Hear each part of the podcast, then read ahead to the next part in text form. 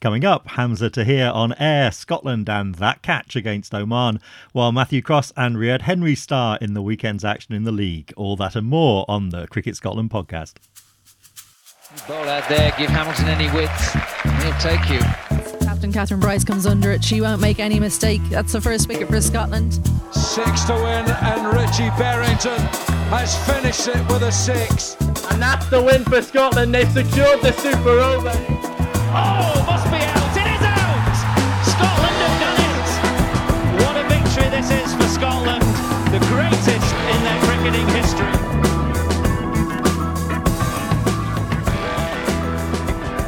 Welcome once again, and Rosie, brilliant to see you as ever. How has your week been?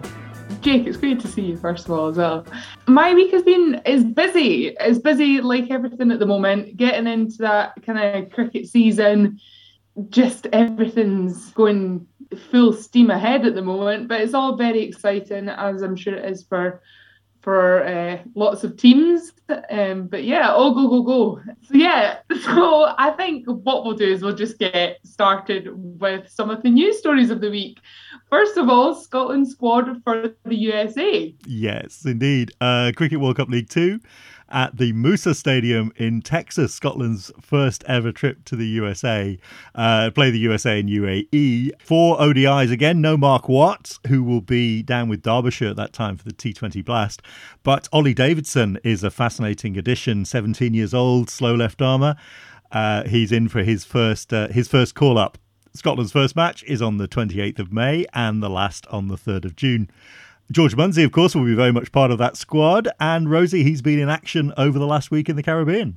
Yes, the brilliantly named Cool and Smooth T20 in Antigua, where George finished as the tournament's top scorer, hitting 206 runs in 128 balls in four innings.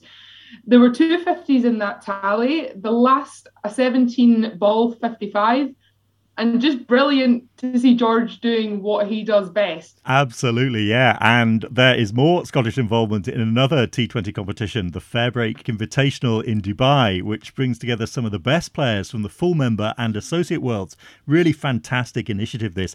Sarah and Catherine Bryce have been in action for the Spirit and Warriors, respectively. Sarah starring in the win over the Falcons with a 22 ball 26 and a couple of those trademark stumpings. Catherine claimed a wicket and a catch across her three outings so far. There's some great coverage of the competition on social media, and you can catch it live in the UK via Free Sports. So, on with our show for this week, and our guest, Hamza Tahir. Since his debut in 2018, Hamza has established himself as one of Scotland's most exciting talents. A slow left armer who's most recently made his presence felt in the Cricket World Cup League Two with two wins over PNG and Oman. We spoke to him about that and his return to Scottish club cricket with Ayr. Hamza, welcome. Great to see you. Yeah, it's good to be on. Thanks for having me. Well, we must start with congratulating you on your inclusion in the Cricket World Cup League Two squad for the USA. Although you will be leaving Texas a little bit early for a small matter of a wedding. How are your preparations going? Yeah, prep for the tour is going well. So obviously looking forward to that, and then yeah, looking forward to the wedding as well. It's on the fifth of June, and yeah, it's just clashed with the last day, the last game, which is a shame. But you know, it's one of those things. Have to look at what's more important. Yeah, wedding first. The wedding first. Wedding and, first, yeah. Um, and you're feeling how you feeling? Like stressed? Are we okay? No, I'm pretty calm to be honest. I think um, I think the nerves will kick in on the flight back probably.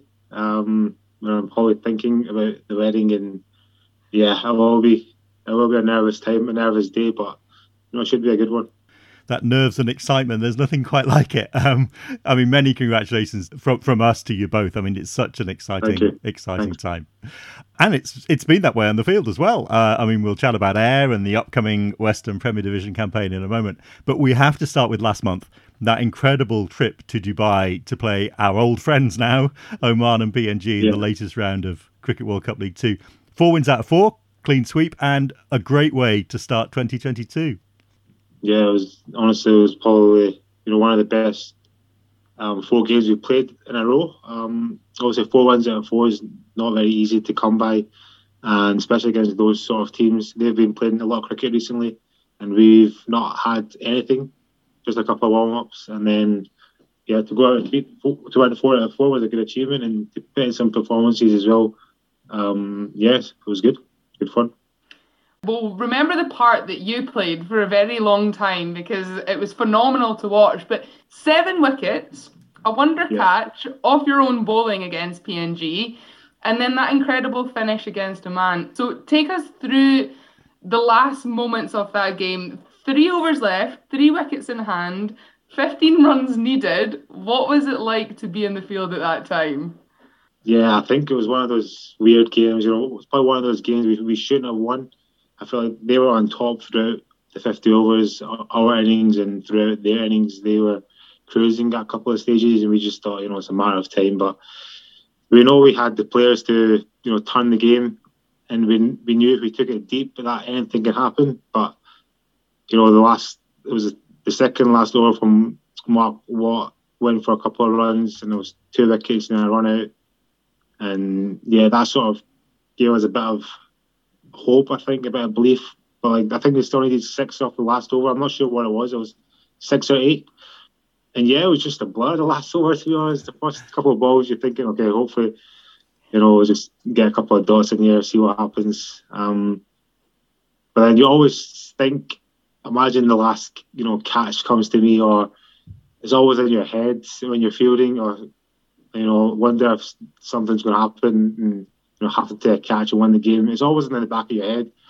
Um, and yeah, it happened. It was, you know, the video doesn't really catch justice, I don't think, because the ball went really high. Like, I can't even describe, you know, how high that ball went. I had so long to think.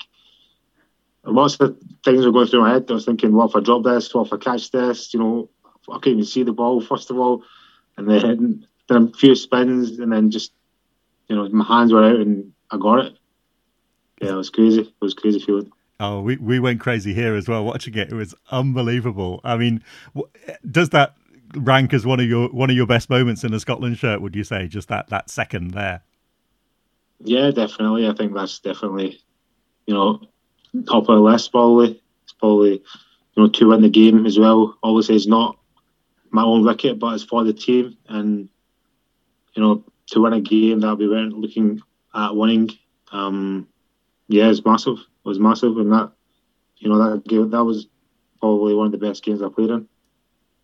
Yeah, I think uh, my reaction in my living room when you took that catch was like I was. I think the neighbours were probably scared as to what was going on. Um, but yeah, and there was another tight finish as well in the other game against Oman. But Scotland came through brilliantly again. How would you describe the the mindset of the team just now and that ability to get you know through those kind of tough times when you're under pressure? Yeah, I think obviously we probably didn't play at our best those tight games because we should be winning games comfortably. But obviously, you have to give credit to the opposition as well. But even though we didn't play as well as we hoped, we still won, which I think shows such a good team we have, such a good squad, and you know not just the guys who are on the park, but the guys who are home and the guys who are on the bench. And yeah, we're all pushing each other to be better. And I think that's why we're putting in good performances. I mean, I've I've loved watching your your journey from the time of your debut against Pakistan in, in 2018, about as tough an assignment as you could have been given that one, uh, through your ODI debut at Mannofield, where you took a four for against PNG and then a five for next game, to where we are now. I mean, how do you think you've evolved as a as a player and a person even over over that time? Yeah, I think obviously first game was against Pakistan 2018 and that just hit me like a ton of bricks. The difference, like the, the jump from regional cricket, club cricket to playing at international level, and not just against an associate team, but a full member, and how big a gap that is, and how quick quickly you have to learn. Um, I think that's probably the main thing that I've taken was from that game is you know like you have to be on it from from ball one and you have to sort of change your game and adapt a little bit and just backing your skills I think and I think that's what's taken me you know where I am now obviously I've got a lot more that I want to achieve and and do in the sport. But yeah, I feel like I'm in a good place at the minute. So we've said your your next chance in the Scotland shirt will come in the USA, where Scotland have ODIs against the host and the UAE. How are you feeling about the trip? Pretty confident. Um, I think there's no reason not to be confident. I think we came off a good run of four wins out of four. They've, you know, we're playing two good teams, um, but I think if we play to our potential, there's no reason why we can't win four out of four again. And before that, of course, there's a chance to see you on home soil again. Great to see you back in, in Scottish club cricket after your time with Sunderland uh, last season. So we're there now mm-hmm. in the Western Premier Division. Um, I spoke to Andy McElney for the preview this week. There seems to be yeah. such a buzz around the club at the moment. Yeah, definitely. There's such a you know buzz around the club and everyone's looking forward to the first game. Obviously, we had a game rained off last week, which you know we were probably going to win. Um, I'm being honest, um, and that would have just kicked us off on the right start. But obviously, we got good. Um, it was good to be out on the pitch last week, and hopefully take that momentum into tomorrow's game against Ferguslie and just set us up for the season and see where it takes us. But yeah, there's a good buzz around the club. There's a good buzz around the second team and third team, and everyone's enjoying being out here. Yeah, I mean, as you say, we're, we're recording this on the day before you go up against some familiar faces in the, the former yeah. Uh, a club you know extremely well, of course. I mean, Andy described that as your, your biggest game of the season and that it's your first chance to to pit yourselves against one of the real big hitters in the division. You then have Uddingston next week. League's always a marathon rather than a sprint, but how important do you think those games are going to be in terms of, of you setting down a marker for the rest of the campaign?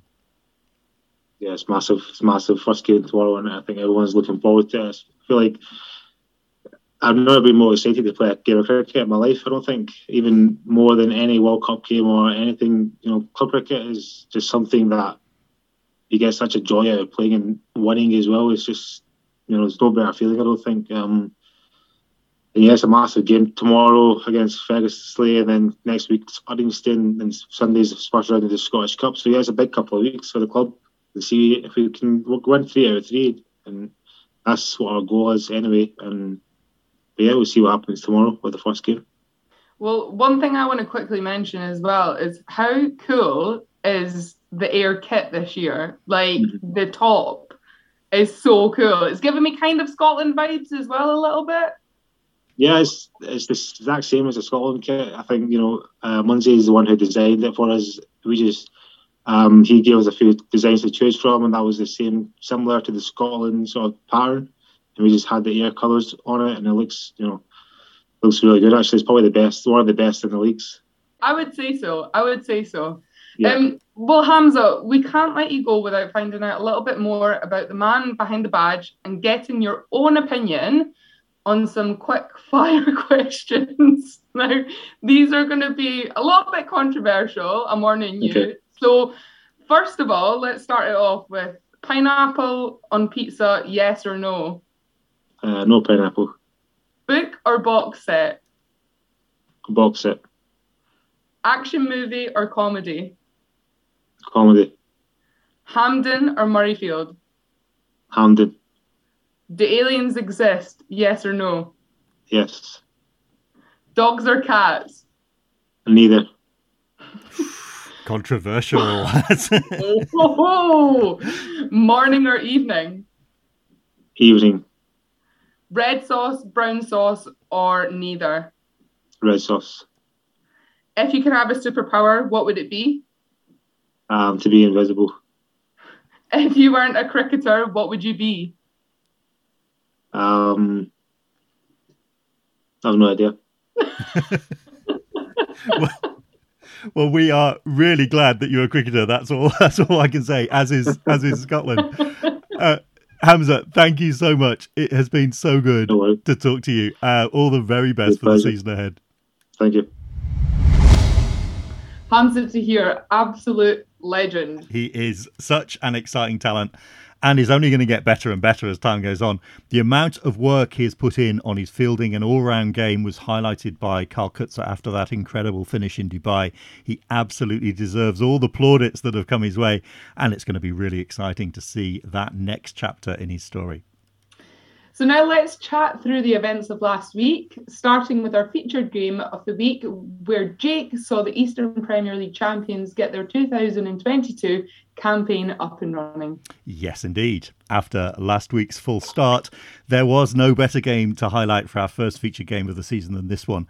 An Edinburgh derby between two of the Eastern Premier League's biggest hitters and for Matthew Cross, that pun was appropriate, as his quite outstanding knock of 162 saw champions Heriots sweep aside their rivals by 151 runs at Goldenacre. It hadn't looked like being anything like as comprehensive at the start, put into bat on a good pitch, but one freshened by a little early morning rain, the legacy of the schools game that was played on the strip next to it during what had been a showery morning. It was Heriots who were first under pressure, Dylan Budge claiming the wickets of first Lloyd Brown with a beauty that clipped the top of off in the second over, and then Callum Martin, whose stumps were splattered by the last ball of the sixth. That made it nine for two, and with Budge's new ball partner Chris Sole causing problems too, beating the bat a few times as he extracted some good pace and bounce out of the pitch, the host seemed up against it. The first boundary didn't arrive till the eighth over, and was somewhat surprisingly in the circumstances a six. Budge strayed just a little and Cross flicked the ball over deep backward square. But then came what would turn out to be the big moment of the game. Robbie McGlasham found Cross's edge, and Tom Foulds put it down at first slip, a massive chance missed, and one that would have its consequences. Mark Watt got alive too as McGlasham misjudged a catch on the boundary at deep backward square, tipping it over the rope for six, while a diving Sole could only get his fingertips to what was a really tough chance off cross at mid wicket. But by now, the two Scotland men were finding their range. Watt driving Chris Greaves for four, then skipping down the track to plant Foulds into the sight screen for six. That prompted the return of Sole to the attack, but two more boundaries came. The second, a toe ender over the wicketkeeper that took Watt to 43. The last ball of the over brought his wicket, however, as Sole uprooted his Scotland teammates off stump. A partnership of 98, a disappointed Watt departing, but the momentum of the game had definitely turned.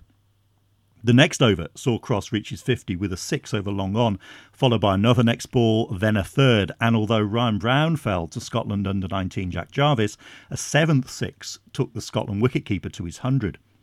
By now the sun was out and the floodgates were wide open. Steepling pull from Cross cleared the road at the side of the ground before the shot of the day, an extraordinary inside out hit over extra cover. What a shot, said someone on the balcony. Ridiculous, said Mark Watt with a smile. It was extraordinary, an absolutely breathtaking display, and there was nothing that Grange could do about it. Cross's 13th six, a languid leaning back smash over backward point, was his last. Harris Carnegie bringing the carnage to an end with a catch off the bowling of Jarvis. But at 274 for 5, Heriots were already pretty much out of sight. Dylan Wilson and Gavin Main had some fun at the back end of the innings, Wilson finishing unbeaten on 30, while Dylan Budge picked up two more wickets in the final over to finish with 4 for 32, the pick of the Grange attack. The home side's final total of 311 for 7 was going to take some chasing especially against the quality of that Heriots attack. Two chances had already gone down at second slip before third was taken. Carnegie spooning a ball from Adrian Neill to Neil Alexander at mid wicket. And although Ryan Flanagan found the boundary five times in all, the loss of Chris Greaves, a second wicket for Neill, then Flanagan to a top edged catch off Elliot Ruthven, struck a big double blow. Tom Foulds fell to a catch taken shoulder high in the slips by Mark Watt, while Dylan Budge ran past one from Watt to be stumped for 23. The bright light in the Grange innings, though, was Jack Jarvis, who played another innings of real class and composure. His 51 ball 63 featured six fours and three sixes, underlining that talent and potential we spoke so much about last year. He was the last of the visitors' wickets to fall, a third for Gavin Main. It had been a fine innings that exemplified Grange's fight, but with three wickets for debutant Neil Alexander too, the final result was never really in doubt. So after the game, I spoke to Heriot's player of the match, Matthew Cross. Well, Matt, fantastic individual performance from yourself from the team as well. You must be really pleased. Yeah, I think um, obviously last week we got washed out our Arbroath, which was disappointing, and then this is probably one of the biggest games of the season for us when we play Grange. So, um, you know, boys are fantastic. We got put in, and it was it was tough early, and the guys, you know, battled well through, and then, you know, really really cashed in later on. So, um, you know, big win to to kind of start the season. So yeah, very very happy it talk, talk me through your innings. You, looked pretty tough out there to start with, um, Yeah. but you kind of really settled into it as it went on. Yeah, I think obviously they put us in, and there was a couple of pretty early wickets for, for Budgie, so um, you know we were up against it and had to kind of, I mean, what you kind of had to just fight a bit and get get ourselves back into the game, and probably by drinks we were kind of you know in a in a established position. So yeah, looked to press on, and then the, to be fair, the guys who came in sort of later down the innings all came in with real good intent and kept the strike turning over and found boundaries themselves. So it really helped me just keep you know keep flowing. It's a fantastic knock. And what are your thoughts on the on the pink ball um, so far? Well, you obviously first full game with that in the league. What are you what are you making of it so far? Yeah, I, th- I think it's good. I think um, what we've seen so far is if you bowl well with it, you're going to have a bit of success. It's, it's swung all kind of all the way through the innings, even at the end of their innings. I think the guys were saying the ball was still swinging, which is good. And I think obviously it kind of bridges that gap closer to maybe the regional stuff with it being uh, pink ball now. And I think it maybe brings a bit more of a better spectacle to you know club cricket, which is good. And hopefully we'll see that benefits of that moving forward. The guys you know being able to put in performances in club cricket that, that means something as well. And so finally next week, Watsonians, another Edinburgh Derby. Yeah, they they keep coming thick and fast. So it's you know another pretty important game. I sort of think Watsonians will be up there this year. I think they've got a pretty strong side and they've done some good recruiting. So um, yeah, well, hopefully we'll do the same again next week. But um, you know we'll have to earn the right to, to, to win. Crossy, congratulations! Thank again. you. Cheers, guys. Matthew Cross there. And to delve a little deeper into the stories from the weekend, let's bring our regular guest, Gary Heatly. Welcome, Gary. Thanks, Rosie. Good to be back. And yes, as Jake mentioned, after a, a damp first weekend in the Eastern Premier Division, it was good to see all the teams back and competing on Saturday in week two. So that result is only going to reinforce many people's thoughts that Heriots are likely to be the team to beat again. I mean, yes, you would you would think so, Rosie. I mean, given the strength they have in their squad, um, obviously they're going to lose Mark Watt at some point uh, when he goes down south to play for Derbyshire. But uh, you know, they brought in players like Neil Alexander, Callum Martin come into their team, and uh, you know they've got a very strong core to their to their squad. So it looks like Heriots will be the team to beat. When you've got someone like Matthew Cross who can who can do what he does, it's uh, you know when you can post over 300 in games, that's going to be tough for anyone to beat. And, and their seam attack on its day with likes of Gavin Main, Adrian Neill, Elliot Ruthven, King Hungry, and previously mentioned Alexander. I mean, it's uh, yeah, it's a pretty pretty potent outfit, so it'll be definitely the team to beat still. Yeah, and, and as Jake was saying as well, it was t- a tough day for Grange. What do you make of uh, where they are and how other likely challengers are, are just now? Yeah, I don't think you can ever uh, ever discount Grange from, from a title race in the East. I mean, uh, they have lost a bit of experience over the last couple of years, but you know they have brought in Chris Greaves, obviously a, a Scotland player, and you know I know Tom Foulds rates Robbie McGlasham highly, who's brought in, who's a bit older as well. So and I know they're missing a, a couple on Saturday, so I think Grange will still be there thereabouts again on their home turf.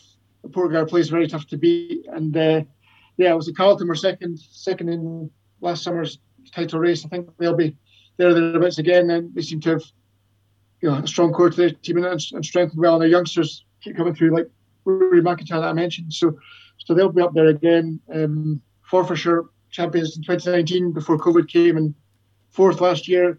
Got a lot of young players, but a lot of players who've you know, played a lot of cricket for the age that they're at. And I think uh, again on their home turf at Forthill, they won't uh, they won't lose many games. And with guys like Craig Wallace and Michael Leask at the back, they'll, they'll always be there thereabouts. Um, you know, Watsonians were fifth last year, I think, and they've obviously lost week one, but won their week two, and again with players like Ollie Hairs in their their lineup. And I mentioned Gareth Weatherall taking a few wickets. Last season was his first at the club, and he was kind of in and out with various injuries and things, but if he can get a full season in his, but he can be quite a quite a handful. So I think those those five again will be the ones to challenge. Yeah, I think it's going to be a fascinating uh, fascinating summer. Yeah, me too, Gary. I'm looking forward to it. And and turning to the west as well, a big game at Ayr uh, produced another big performance. Jake. Yeah, absolutely. Um, I, I talked about this in the, the preview as being an opportunity for Ayr or Ferguslie to make a statement, and it was the latter um, through a quite superb captain's knock from Riyad Henry. Uh, I've waxed lyrical about Riyad many times on the podcast in the past. He's a fabulous cricketer, and this was a performance that put me in mind of another pivotal one last year, actually. Uh, back then, Fergusley had had a bit of a mixed start, a couple of wins, then losses to Stirling County and Uddingston, and a trip to then unbeaten Prestwick was next up. I remember chasing 250 odd. Uh, Ferguslie were 12 for 2. And then a partnership of 240 between Henry and, and Timur Ahmed took them home and kick started a run that very nearly took them to the title. And on Saturday, uh, they were naught for two after three overs, um, wickets for for Hamza and for uh, Scott McKelney. But up popped Henry and Ahmed again, a partnership this time of 193, 122 for Riyad, 87 to Timur, and 289 all out in the end. And then three fers for Dawood Tahir and Haroon Tahir uh, took Ferguslie over the line uh, again pretty comfortably. I just wonder if this result coming back from being right up against it at the start of the game like that again uh, is going to have a similar effect on their season this time around. Yeah, and, and looking at the two leagues as a whole, a feature certainly of last year was that there were almost divisions within the divisions. Do you think that's going to be the same case this year, Gary? Yeah, I I'd say with Beasley. I, I think the teams that were in the bottom half last year probably strengthened a bit again with professionals now able to travel again and I think with just uh, clubs having had the time to maybe train a bit more over the winter, maybe focus a bit more on training, I think in the east it'll certainly be be a bit closer. And I think you know probably probably in the west as well. I think it's uh, you know last year was obviously a full season but. I feel like this is the one where everyone's getting back to kind of uh, full steam ahead. And I think yeah, I think on home turf most teams are going to be tricky to beat, but I think it's uh, yeah, I think the leagues will be a bit a bit tighter this year. I'm not sure what Jake Jake thinks. Yeah, I, I would certainly agree. Um, I mean, it was certainly the case last year in the in the West as well, and and as you say, the the arrival of the professionals and the amateurs will have a big impact. Um, I mean, last year the Western Premier Division was was interesting in that it, it sort of clearly defined itself into almost three levels. That you have the top four, then you have the middle two who had uh, you know, on, on their day were capable of beating anybody, but it was just finding that consistency to to put a run of results together. And then you had the bottom four, and it was pretty clear quite quickly, though, without being unkind, you know, it, who was likely to be going down. I mean, Greenock's problems were were there for, for all to see, and and Poloc never really convinced, despite a couple of of good results. I mean, Dumfries got sort of sucked into it a little bit um, towards the end of the season, but never really looked like they were going to be the ones that were going to go down. They they they quite comfortably got themselves out of trouble um, in the end. But this year, you know, that balance has has shifted. I mean, despite their result at the weekend, Ayr will very much fancy their chances of making some real inroads into those places at the top of the table. And so at the bottom, things may well tighten up much more. I mean, Kelburn won't be the first uh, or rather the last, to come un- unstuck at Titwood as they did on Saturday. And, and Langside, you know, got a really good win under their belts against Dumfries at Albert Park. You know, reprising that incredible victory we featured on the podcast last summer. But there are some some massive games coming up over the course of the season. It's going to be really, really fascinating to see how it uh, how it all plays out and and some big games next week. Um, as we've heard already, another Edinburgh derby. This one between Watsonians and Heriots and Uddingston v Ayr at Bothwell Castle. Yeah, I mean, I think that Watsonians Heriots games are always, uh, you know, closely fought affairs. It's at my side, Watsonians has lost their first game there against uh, Stewart's Melville, albeit rain affected, so they'll want to to get a first home win under their belts. And I think Heriots will be be going full steam ahead given the result they had against against Grange. I mean, with six Edinburgh clubs in the in the division, there's a, a few derbies kicking about, but uh, they're always pretty uh, pretty interesting. I think, especially early season, it's going to be a, an, an, interesting battle there. And I think across town, at Portgower Place Granger playing Granger playing Carlton. That'll also be a, an interesting game in Grange, having had their first week washed out and then then lost at Goldacre. They really want to be getting a victory under their belts in week three if they can. And then uh, at Carlton, they'll be travelling pretty, uh, feeling pretty good with the start they've had under new captain Tom Simpson. Um, they seem to just have a, a good look to their side. Obviously, they were over playing in Spain in the, the T10 event um, in March. So they obviously had a bit of a, a longer preseason than others, and that'll have helped them a lot to kind of come together as a team. So so those two games are kind of the the ones that are sticking out in the, in the East this weekend coming up. Yeah, now in West, as you say, Uddingston Ayr um, will be our feature game next week. Uh, very much looking forward to that one. While the match at Hamilton Crescent between West of Scotland and Stirling County will be fascinating as well. I mean, Stirling looking to follow up uh, a great win that they had at the weekend over over Uddingston. We must give a plug at this point, of course, to the best way of following it all, which is CS Live. What a godsend this app has been to me. Uh, live scoring, live streaming, no more scrolling through Twitter trying to find out what's going on elsewhere. Uh, everything in one place. Honestly, Rosie, my new favourite thing. Yeah, I was um I was at the club on Saturday helping score, and it, I was actually kind of worried, but but it is so easy. It is so easy. Although there weren't any mistakes, or I didn't see any mistakes. Um, there could there could be, but you know it's so easy to use, and it is like we used it for the Women's Premier League as a bit of a, a, a kind of trial last year, and it was just amazing, and it's just great to see so many. Uh, clubs getting on board with it and you know to be able to see the live streaming with the frog box as well is just um yeah it's just a new way isn't it? So exciting time so loads to look forward to and to chat about next week anyway. But that's it from us for another week.